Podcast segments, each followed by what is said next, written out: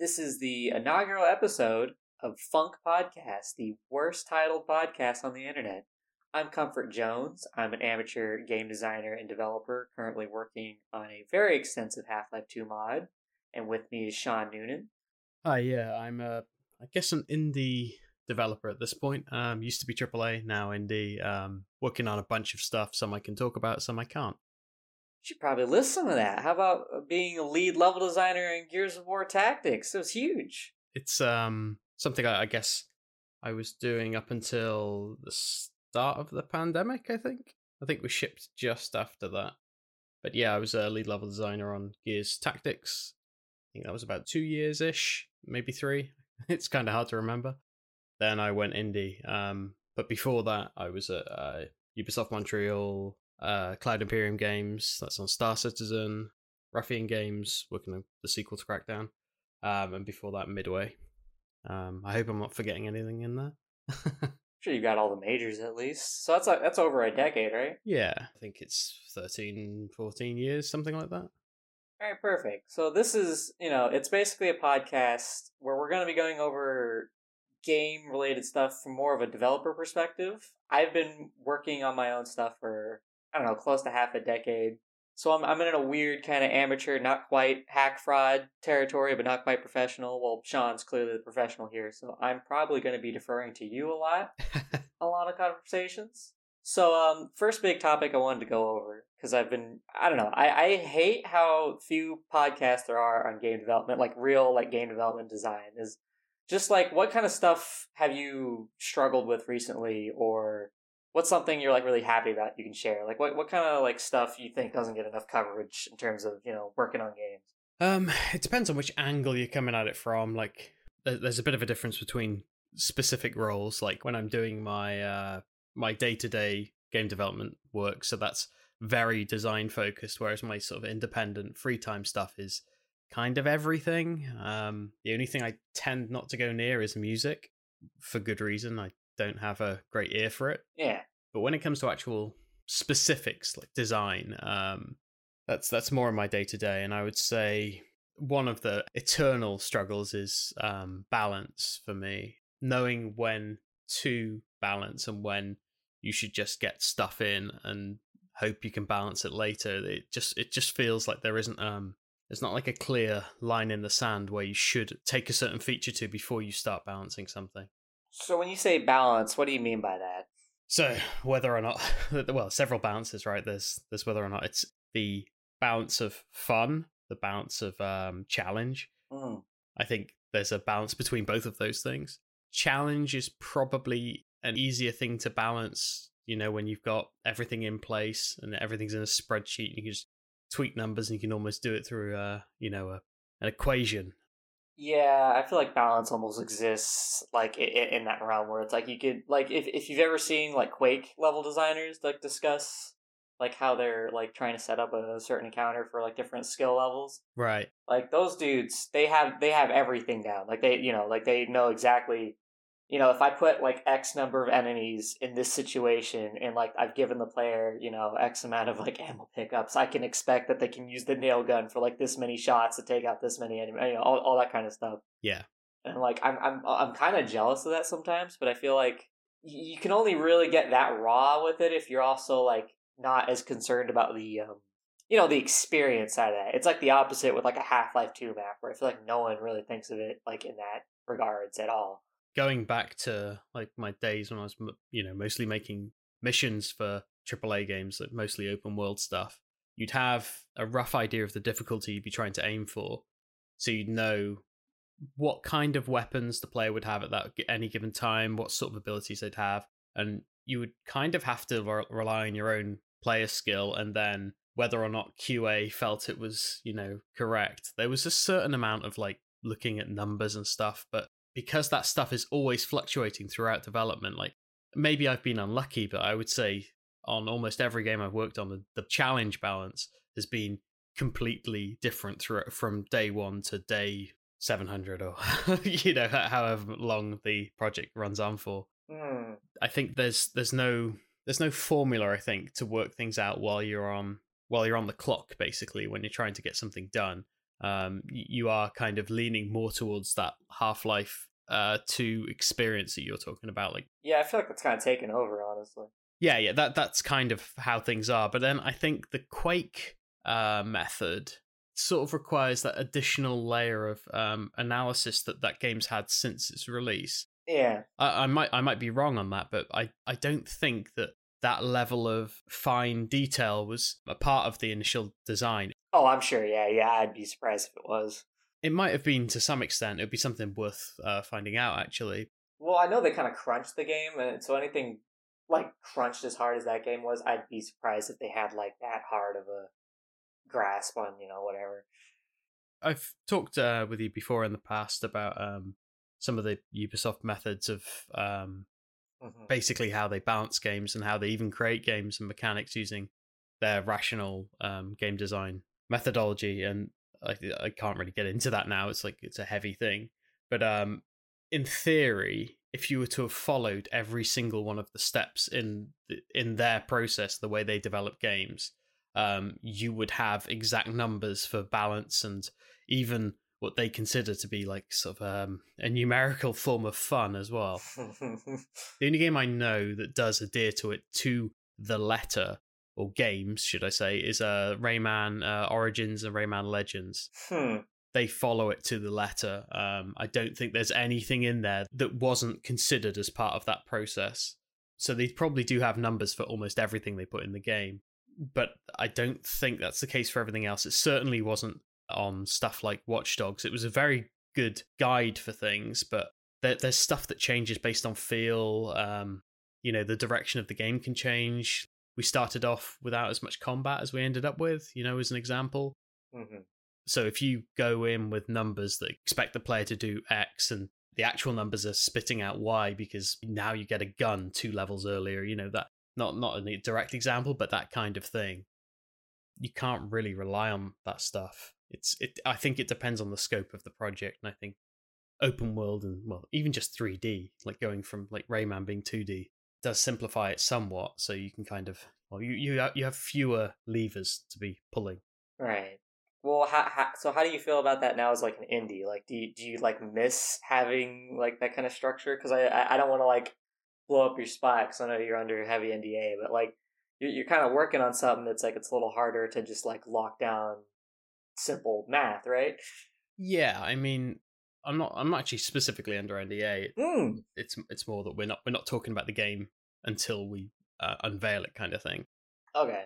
I have actually approached some of the development with that sort of um specifically with that Ubisoft mentality. Actually, certain areas of it, especially when it comes to sort of uh, creating enemy archetypes, uh, balancing certain types of gameplay, like basically different types of combat scenarios and stuff. Mm. I've been going that route. The problem is you need to have very quick iteration times on some of that stuff to kind of prove it out. Um, it's, it's kind of it's kind of abstract to really describe, but because you're trying to cover every angle of development, so you're trying to say like when when you create um, an archetype for something, you want to create every like like an enemy, for example. You want to create every type of that enemy mm. to be able to test it and see if it actually works to kind of get the data back um, and see what works. Yeah, that's that's easier said than done, right? Just making an AI work. Well, it's it's tons and tons of data because you could end up with so many permutations that you you know it's not really feasible for a small team. Oh, I'm aware. And obviously, you could do that in a bigger team, and in theory, you shouldn't even be doing that with a bigger team. You should be just doing it on paper to generate these things. Like, you know, you list different abilities, you list different enemy types, and you see how they all kind of mix together. Mm-hmm. I've gone with that approach anyway with my current project, and I think some of it has ended up being a bit too dry. I, you know, I need a bit more feeling, and I need to kind of be a bit more creative in some areas. Like, you know, just kind of throw some wild cards in, and that's kind of helped. It has actually helped using two different approaches and kind of merging them together. Yeah, they say these things are more of a guide than you know a, a law. Sure. I mean, I'm spe- especially thinking for like AI. The big, you know, the, the big issue with like iterating on something like that is I feel like the more complex of like a AI system you're going for, the the longer it's going to take before it's really actually doing what you were intending it to do to begin with. Yeah. Which is what makes it such a, a, a nightmare to to work around. Really, I I have a lot of experience working directly on my own AI, uh, for my mod uh, in human. And just getting like some soldier dudes just kind of like being where players would expect them to be and not making like really obviously stupid decisions has been like such a nightmare. I'm like I'm I'm so curious how how that feels for like a team working on like a more like layered, you know, something like Halo or something, you know, where there's like a lot of enemy types and they have to work on like a large scale. I feel like they probably make a lot of concessions for just like level design, where like you basically just kind of have the, the level designer dictate how they work. But like that's never where my brain goes. I always want them to be as like self sufficient as possible. I always think to the um, like the replicas in Fear, where like you feel like if you just put them in a space with cover, they're just gonna like move around and do things that they're supposed to do. Yeah, yeah.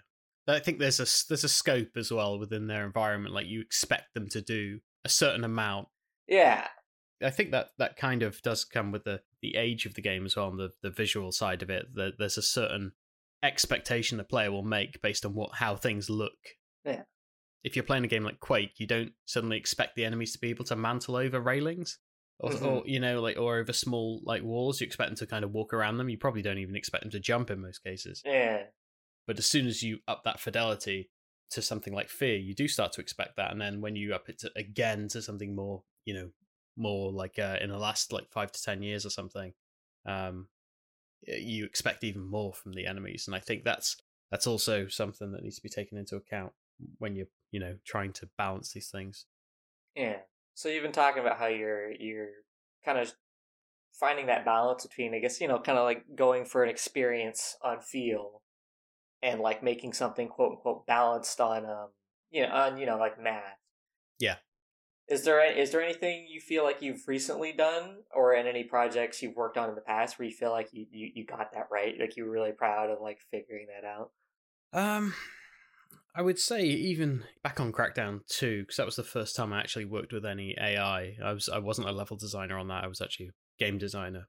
I think we had the right amount of archetypes and the right right amount of player challenges through those archetypes, and it, it's all quite standard stuff. But when you actually get it all working together, it does it does feel kind of special. I think. But we had like you know your enemies that are melee, then you have your ranged enemies, then you have jumping enemies. So you, you know you, you mix up the, the shapes, the sizes, um, and the movement patterns and the damage values and everything. And mm-hmm. I, th- I think we had like a pretty good balance of enemies in that game. Um, I just think it's it was difficult because of the the player being completely unpredictable. Like yeah, because you you could level up in different ways. Um, you can go all over the place. Yeah, yeah, it's open world, right? Um, so it's it's kind of hard, like really to to look at like uh the stuff I've worked on and see where it was like you know hundred percent because most of the stuff I've worked on is open world and it means it's almost down to the player in some ways. Um, mm. I, I, mean, I've obviously I worked on three open world games with Ubisoft, and I think the enemy archetypes in uh, Watch Dogs and Far Cry Four were quite similar. The only real difference was one of the archetypes I actually worked with specifically in Far Cry 4, which was the um, Hunter class.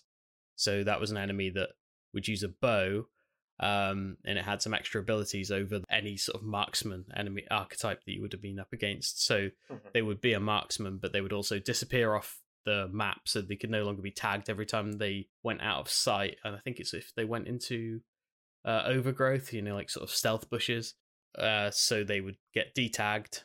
That meant they were hard to track, um, and they could also like they could charm the animals basically to attack you as sort of basically change their allegiance from uh, neutral animals to the enemy of the player. That was the only time I really noticed a big difference between, you know, Watch Dogs and Far Cry. And I think in both cases they work quite well. But the problem is that the longer you play a game like that, the more fatigue sets in uh, based on human enemies because they yeah they're limited they, they you, there's only so much a human can do without going into the realms of fantasy you know or putting them in vehicles or like you can put them in big body armor but that that's an archetype yeah, I think the other issues, you know, these games are usually they're they're more player weighted, and that yeah. I feel like the more you wait like a player experience, most of the time you're often going to end up with a flatter game for people who aren't trying to like find the fun. Yeah, I feel like that's kind of what goes on with certain genres, open world games to an extent, immersive sims, where it's like you you know, an immersive sims you have you know so many things that could happen. But like if the player has a powerful option that works, they're just going to keep doing that powerful option, and it's harder to stop them in a game where it's like you're giving them so much more freedom to get you know whatever resources, do whatever they want to do in the level compared to something like a more classic like shooter experience or something. Yeah, yeah, I, have I've talked about that fair like great length. I think in the past, talked about the um grenade launcher problem in uh, Watch Dogs. Mm. These novel weapons that players drive themselves towards getting because you know it, it, it's wild and different and exciting. Yeah. But the problem is you can't just give them one chance at using it. You need to give them a lot of chances, and they will do whatever they can to make that chance, you know, happen more often. And yeah, players are optimizing the fun out of their games. That that they will do that if you give them the option to. Yeah, I think that's a that's like an eternal problem with like those kinds of games. Like you're always like trying to struggle with like player incentive, and that's why I'm kind of sad there aren't more. I don't know. I hate the word like retro or old school, but I feel like there's a class of shooter that's like basically dead. The difference between something like Half Life and Half Life Two, where like yeah, the former I feel is a lot more grounded in terms of like what it expects the player to be able to do and is more designed around like your limitations. Yeah. Like it's giving you a lot less health at a time. It's sometimes giving you different novel ammo types, expecting you to possibly spend them in the next few couple of situations, but like it doesn't demand you to. And I don't know, I feel like that gets um very overlooked. I I feel this a lot when I hear people talk about something like Black Mesa or whatever, where like there's people who will speak about like a modern like like Half Life in the modern sense as if it's just sort of like this novel little shooter because it did like story okay for like the first time or something, and they're like, oh, you know, like here's this game, it's exactly the same, and I'm like, but it's not. It's it's Half Life Two. It doesn't do all these things that like Half Life does. But I feel like we we've almost like lost our appetite for it. That it's like we just we forget that there were like games that did that. Like there's there's like things that exist in that game that I feel like are just dead these days. Like just stuff, simple stuff like how the the soldiers act or whatever. People really like notice it and they still talk about it. And I feel like you yeah. will not hear people talk about that in in modern shooters. I have never heard anyone go on about like the AI and like the division or you know Call of Duty or whatever. It just is. It just doesn't ever come up. I've never heard people talk about them the same way they talk about something like Fear or Half Life or Halo in the case of something like Fear, Halo, and Half Life, I think there's an element of the fact that because it's been covered, it continues to get covered. Mm-hmm. So because there's some, uh, let's say, YouTube coverage of something, it gets regurgitated a lot, and it gets it just gets so much more analysis than everything else. And I, I do think that there are things that have been missed from other games, or they've just been overlooked by the fact that they have not had the same level of interest from you know a specific set of voices i suppose mm-hmm. that have covered these things in the past. I do think there's special stuff in other games i just don't think it's been recognized by the majority i suppose or at least the people who have the voices that will be heard by the majority should i say. Yeah. I do think that there have been you know negative changes like you mentioned call of duty i, th- I think the ai in the early games was you know fine it did its job Sure. But I think it kind of just continued to do the same thing. So it was it was just unremarkable. Yeah, it's handling a certain gameplay style. It's not really built for you to notice AI. Yeah. But you know what I realized? I mentioned Call of Duty, Halo, and Gears of War, and Fear. Three of those four games are, are all owned by Microsoft. And one of those big ones, the recent acquisition, is Call of Duty. hmm. Um, That's true yeah, I don't know. Do you want to get into that, or should we for? Yeah, we could get into that. Yeah, so I'm sure anyone listening to this probably knows by now that Microsoft recently acquired Activision Blizzard. And I was looking at this graph you sent me of uh like just the like the, the number of employees and like how much how, how basically how much capital they have yeah compared to to anybody else at this point like these, they like they own King now. People don't even think like they own King. They own like fucking Candy Crush now. Yeah. They've they've got id. They've got you know it's it's a lot. Bethesda's under Microsoft now, right? yes. Yes. Okay. Yeah. Okay. Yeah. Yeah. Oh. You know, people talk about antitrust laws, and I'm like, how much more can you buy before before someone says something about it? Yeah, I have no idea how that stuff works. Yeah, how do you think Sony responds to this? How can they even? I know they recently acquired Bungie. I don't not not to you know not not to diss Destiny, but I don't I don't know if Bungie's going to be picking up that much slack. Yeah, I, I I don't know. I think it's I think it's more of a I don't know if they even need to respond. I think it's Microsoft basically hitting the same level. Um, so they're just operating in the same, you know, like a ballpark now. Whereas before there was quite a big gap. When you look at the numbers that were put put out um recently, I can't remember what they were for now. Was it the amount of uh revenue generated in the last twelve months or something? This acquisition puts them in the sort of uh, puts Microsoft in the same space as Sony and Tencent, basically. If I recall, that was the that was the unit of measurement that was being thrown around at the time. Yeah, I, I don't I don't think they'll need to do a whole lot. I don't think I think they're they're still selling consoles like crazy. Um, you don't think like losing Call of Duty is going to be like a huge blow? it might be. Uh, yeah, I feel like losing that and basically all future Blizzard titles and potentially id like like Microsoft's in a big position of power here now. Like they like they have a lot of they have a lot of stuff that's like a lot of legacy stuff that people I think are used to getting on multiple consoles now that they could just say now nah, it's on Xbox now if they wanted to.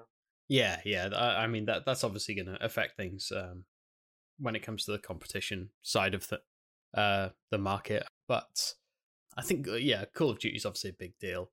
But as for the other things that have been picked up, I'd, I'd have to look at numbers, and it's it's obviously getting more difficult to find numbers for things now. Like everything's getting all obfuscated by like you know stuff like Game Pass and mm-hmm. You know, just the digital marketplace has made things quite confusing to get sales on. Like even games I've worked on in the past, I've been quite curious how things have sold, and it's really hard to actually get data um, from stuff that I even I've worked on. Yeah, I know that when let me think. It was, it was, I know when Watch Dogs came out, it sold more than you know. It was the biggest selling new IP, right? Like in in history. Yeah. So I knew, I know that little fact because that's what Ubisoft put out. Their their PR team will be going through every single metric of data they can kind of find and say like what what are the success points we can market here. Like so, it was the most successful IP, uh, new IP in in history, and then it had the highest selling um, weekend sales. I think it was, it was, something. It was something like 4.4 million for a multi-platform game. So there's all these little asterisks, right? Yeah. Uh, alongside these these statements, because I, I I know that those two things because of I remember copy pasting them into my uh, portfolio at one point. Um, but then I thought, oh, I'll try and do it for my for the other games I've worked on, and I was finding it really difficult to get stuff, uh, you know, information like sales data, and I was trying to get information. You could just see that the type of information that was being provided by the publisher was tweaked to always be the, the only positive, uh, unique thing about that project. And I noticed um, Far Cry Primal specifically, I, I couldn't get much information, so I, that must have not hit um, their sales expectations. I don't know if that's true or not. It's just I assume that was the case because I couldn't really find much about it. Hmm. it it's just hard to kind of work out what's successful and what isn't. Hmm. I think the marketplace is something that's um, it's interesting to watch. Like these acquisitions and stuff have all been quite exciting because in some cases, like Activision might not have been handling things correctly. You know, they're all the, their back catalog and yeah. I think it can be good and bad. I feel like whenever we see like a major buyout, it's always also gonna like how do I put it? It it can constrain things because it's one publisher, so now they're you know, they don't want to compete with themselves, you know, when they're like releasing stuff. Yeah. So I feel like that that also has kind of a self limiting factor to it, and so like it, it it makes it hard for me to get like optimistic. Like, oh yeah, now we're gonna see even more. I'm like, I don't know. I feel like we could see less. I feel like I also would caution anyone against believing them. If you hear anything about like, oh, don't worry, like we're still committed to Call of Duty being like a multi-platform thing. I'm like, yeah, until shareholders start like asking, what's what's the deal with profits, and then you go, oh, hey, check this out. Yeah, where's the return? So I would not be surprised if, like, within a generation, like Sony doesn't get Call of Duty. Sony doesn't get to have, you know, the next like Bethesda shooter or whatever.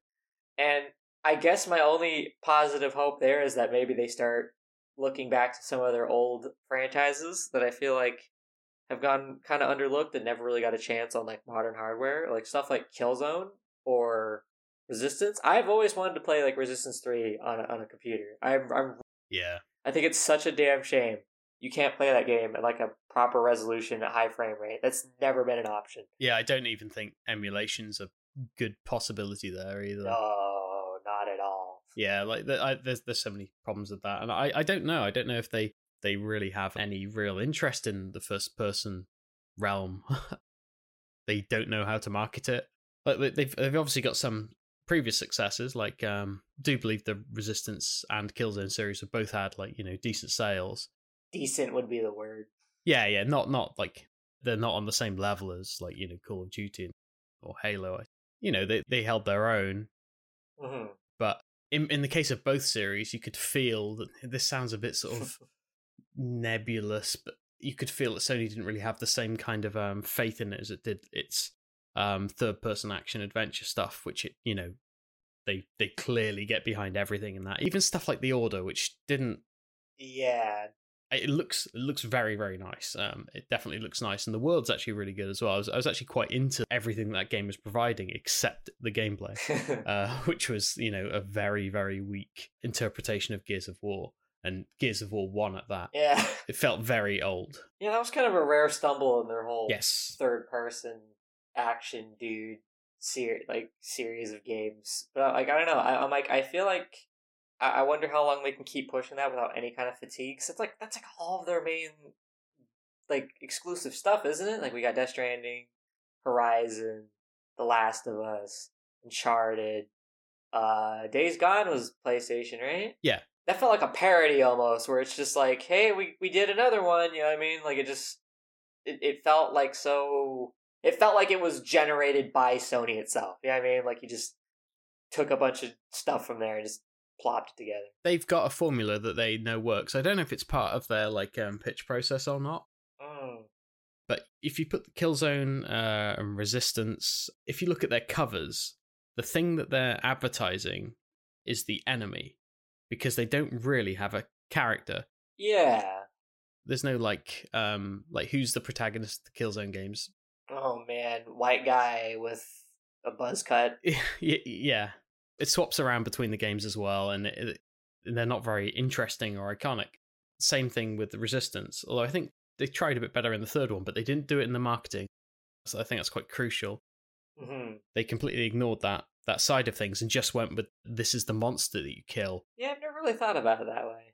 So Killzone and Resistance, monster on the front. Then you've got Uncharted, uh, God of War, and um, Horizon, main character on the front Hmm. because they're selling a character and they're selling the story. hmm they don't know how to sell a first person game because you're not looking at the character. But that's my belief anyway. I I, I think that's why they struggle so much. They kind of orient towards mascots. Is kind of like Kind of, yeah. I th- I, th- well, I think it's, it's it's so that the consumer can see, you know, they can see the character they're going to play as. They get a rough idea of the story based on the name and the the background and what the character's wearing and stuff. They can make a, a bunch of assumptions really fast, and it means that they can also have the cutscenes and the Yeah. the well, it's probably all in gameplay now, but you know they they have all of the the gameplay uh, reinforcing that character that you see on the box and the posters, so it's it's everywhere, and you, the character usually has a voice. Again, something that isn't as common in first person stuff. So everything's all about character and about that that character's adventure, and that stuff is just not there in single in, in single player first person games. Usually, it can be there, but I don't think uh, Sony have really known how to do it. Yeah, it's funny because I feel like you got less work to do. Like Gordon Freeman and Master Chief are fairly iconic quote unquote characters, and they are not characters. Like Gordon, Gordon Freeman is like a literal non character. You cannot describe Gordon Freeman. They are hen's teeth, though. It's it's not common. Um, you can see you can see it a little in um the Dishonored games. Um, it's more marketing them on people in the know, people who know that type of genre and the type of game and the history of the the people who made the game. Even um, it's it's almost like they lean on that, um, and and to some extent the first game on the art style because it was quite unique. That character on the box that you can then show in gameplay footage. So if you you know you're you're I don't know channel hopping on TV and you see the trailer for the game, the the frame of footage is probably a camera behind the character doing something. Whereas if it's first person, you don't really know who that is, so you don't really have that association. It could be anyone. Like yeah. if you took a couple of different screenshots of the I guess the last couple of Far Cry games, you wouldn't have known which one's which. there's there's not really much uh, to really distinguish them. I think that's an area where Sony have actually found their niche, and I can't see them. I mean, maybe that's part of the Bungie acquisition. Maybe they've got them involved to kind of yeah help them on the first person shooter front, um, rather than actually to make a specific game for them. Maybe have them, you know, in on the incubation of other projects or something. Hmm. Like what what games have you been playing? Uh oddly enough, um, I recently uh, uh, became the owner of a Sinden light gun. The purchases you make, yeah, go on. um, yeah, that so that was a I think it was a was it Kickstarter or it was an Indiegogo actually. Um, so basically, some somebody has uh, worked out um, how to make light guns work on modern screens because obviously the previous light guns either don't work at all or have a lot of problems with LCD screens. Right so this this gun works by sticking a camera in the barrel and kind of doing a reverse Wii, I guess. Yeah, that makes sense. I was gonna say you can't do like a sensor bar, right? There are some guns I think hmm. out there that do the sensor bar thing, but there's a lot of lag involved with that. And yeah, this is practically lag free. I don't notice it. That's interesting.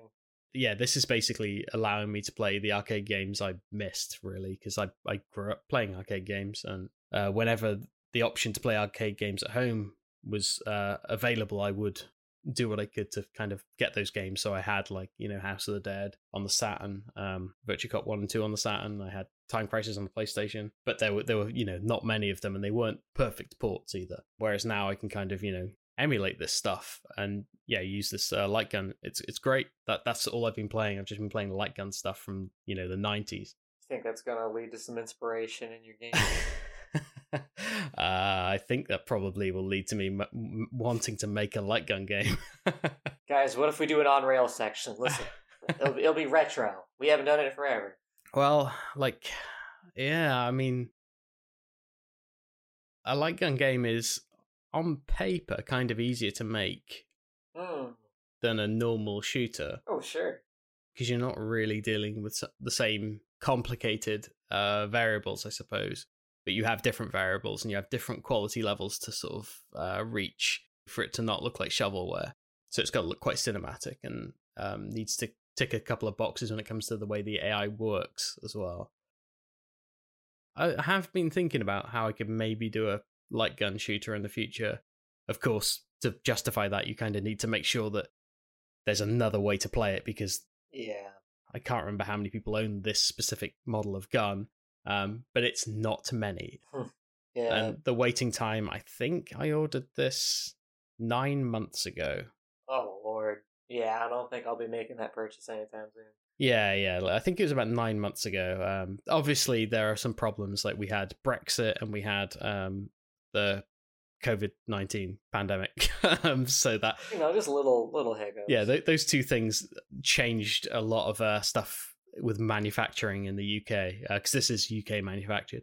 But yeah, I've been playing Virtua Cop, um, Time Crisis. In fact, I actually just bought a USB pedal off oh, Amazon yeah. to, so that uh, I can have that uh, extra authentic uh, Time Crisis experience, and it works fairly well. so yeah, that's that's what I've been playing, like just old arcade games and loving it. Yeah, one thing those games can really do is they don't ever have to worry about the enemies being on screen. That's just kind of like a given. Mm-hmm. And like that, my, that's my nightmare working on on my own AI is like, when do you get the enemy like in the player's view and why hmm. is not a simple ask, you know. And the age old question of AI is, yeah, where do they stand? Yeah, and why? yeah, and I've actually been playing. Uh, this is it feels like a joke to me or something because I'm always referencing them in, in like any article I make on my on my work.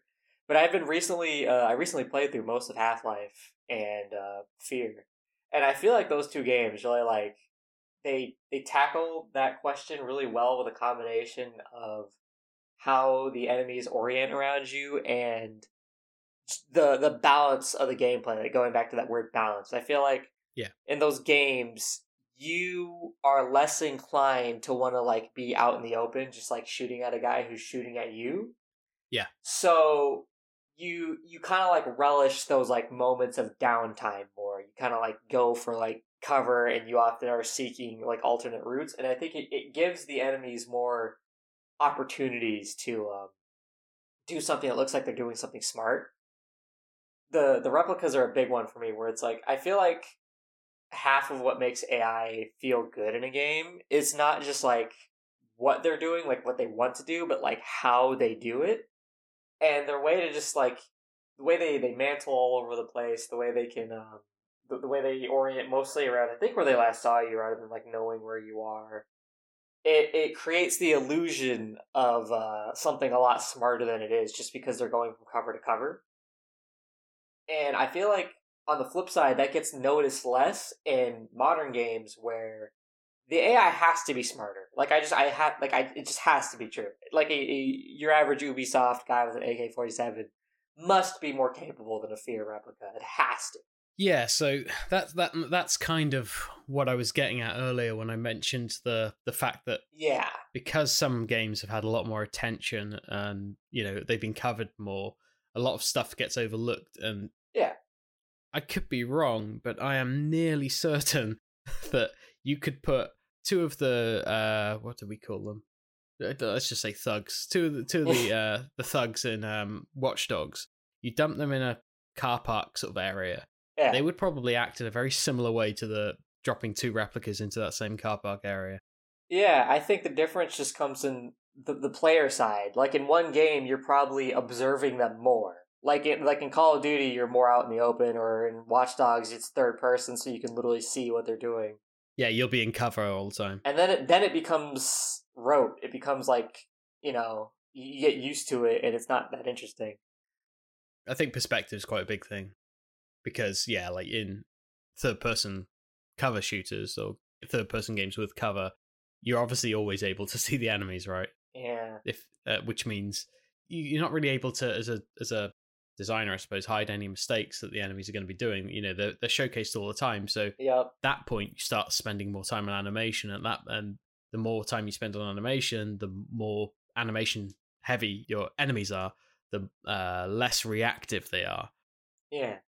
It- a lot of the times because you don't have coverage for all types of animation. I know that's been addressed in more recent games but um back then that was certainly the case sure that informed a lot of like how Halo works, where it's like the enemies are on screen so much they have to be more expressive. yes yeah yeah yeah totally like they're, they're and they're huge as well you know Yeah. and that that'll be part of it like